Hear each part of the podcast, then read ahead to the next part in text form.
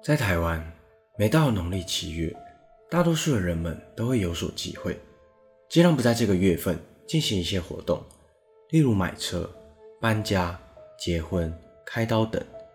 而相信不少朋友小时候也和我一样，曾被长辈告诫过，别到溪边戏水，特别是在农历七月，因为有个流传于民间的传说，当鬼门开时，那些潜伏在水里的怨灵，会等待人们靠近水边时。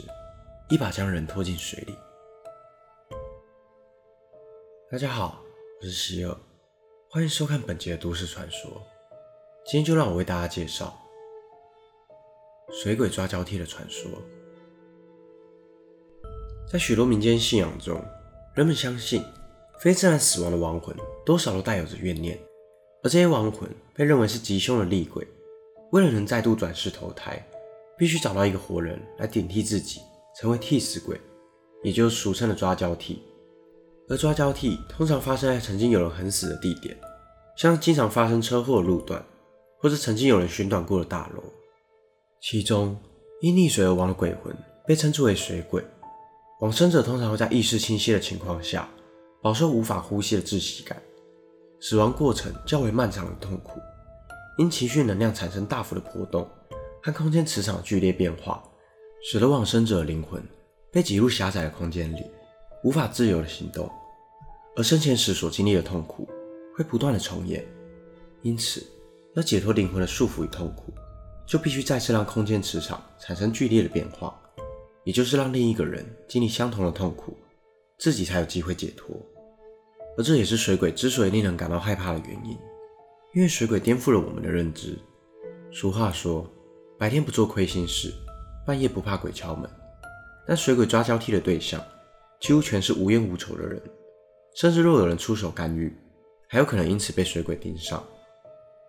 曾有一名网友表示，他曾在桥边遇到一个妇女不慎落入河里，当时他立刻停下机车报警，并试着出手相救，却听到一股不知从哪来的怨气在他的耳边说道：“别坏好事。”显然，这个好事。指的就是抓交替这件事。所幸，最后妇女被救上岸，除了受到惊吓以外，并没有大碍。而该名网友在事后则到庙里拜拜，才化解了这次的危机。但这位善良的网友表示，如果再次遇到，依然会毫不犹豫地救人。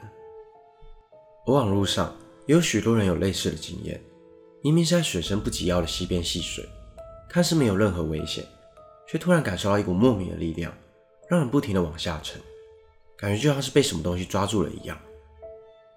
曾有一群学生趁着炎炎夏日到溪边避暑，到了溪边，大家都跳进冰凉的溪水里头，但唯独一个不会游泳的朋友，只是在一旁泡泡脚。突然一阵风吹来，把他的帽子吹到了水中。他走下去想要捡自己的帽子，突然间，一股强劲使命的将他往水中拉。他随即大声的呼救。其他人赶紧将他救上岸。他告诉大家，刚刚他感觉到有一个东西一直拉着他的脚。大家都不相信，认为他只是因为怕水而胡言乱语。但直到大家看到他脚踝处那一道不知名的抓痕后，所有人无不感到一阵毛骨悚然。而谈到抓交替，便不得不提2008年园林棋盘村的抓交替事件。位在园林古坑的棋盘村附近。有一条斗六大圳，是一条农民灌溉农田的重要渠道。从古至今，在斗六大圳遇难的人却不胜其数。曾有人在此轻生，也有不少骑士在经过渠道上的桥时发生了车祸。更有传闻，有农民在结束工作后，只是蹲在渠道边洗手，却被一把拉了下去。在这人口不到三千人的小村庄里，怪事却接二连三的发生，让村民们感到人心惶惶。在二零零八年年初的某一晚，棋盘村里主要供奉玄天上帝的宫庙一天宫里头的五座香炉却同时发炉。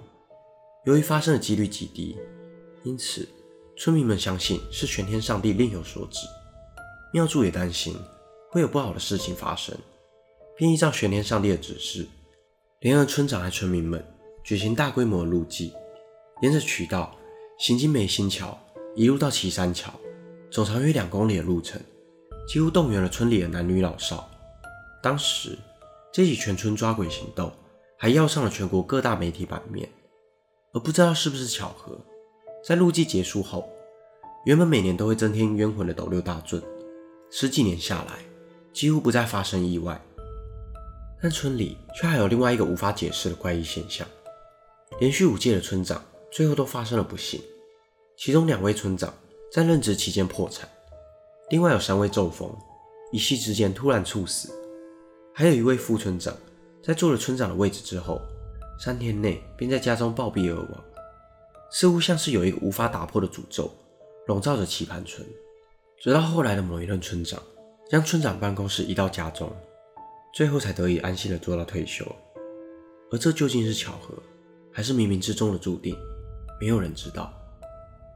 炎炎夏日，到溪边戏水是人们消暑的热门活动，但台湾夏季的气候受到太平洋海上热带气流的影响。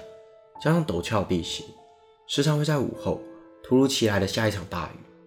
天气的骤变更会增加户外活动危险性。而溪边和海边都属于开放水域，不同于封闭的人造泳池。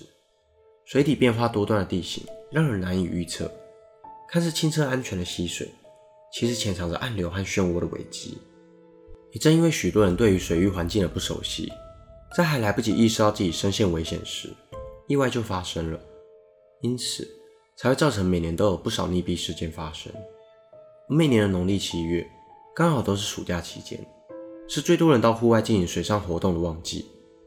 因此，每年暑假看到溺水意外的新闻，用正逢鬼月，时常让人有一些恐怖的联想。于是，农历七月水鬼抓交替的传闻，便就这样一直在民间流传着。本期的内容就到这里。如果想看更多都市传说系列的影片，欢迎订阅我的 YouTube 频道。如果你有一些故事想要分享，也欢迎点选资讯栏链接投稿。我是希尔，我们下次见。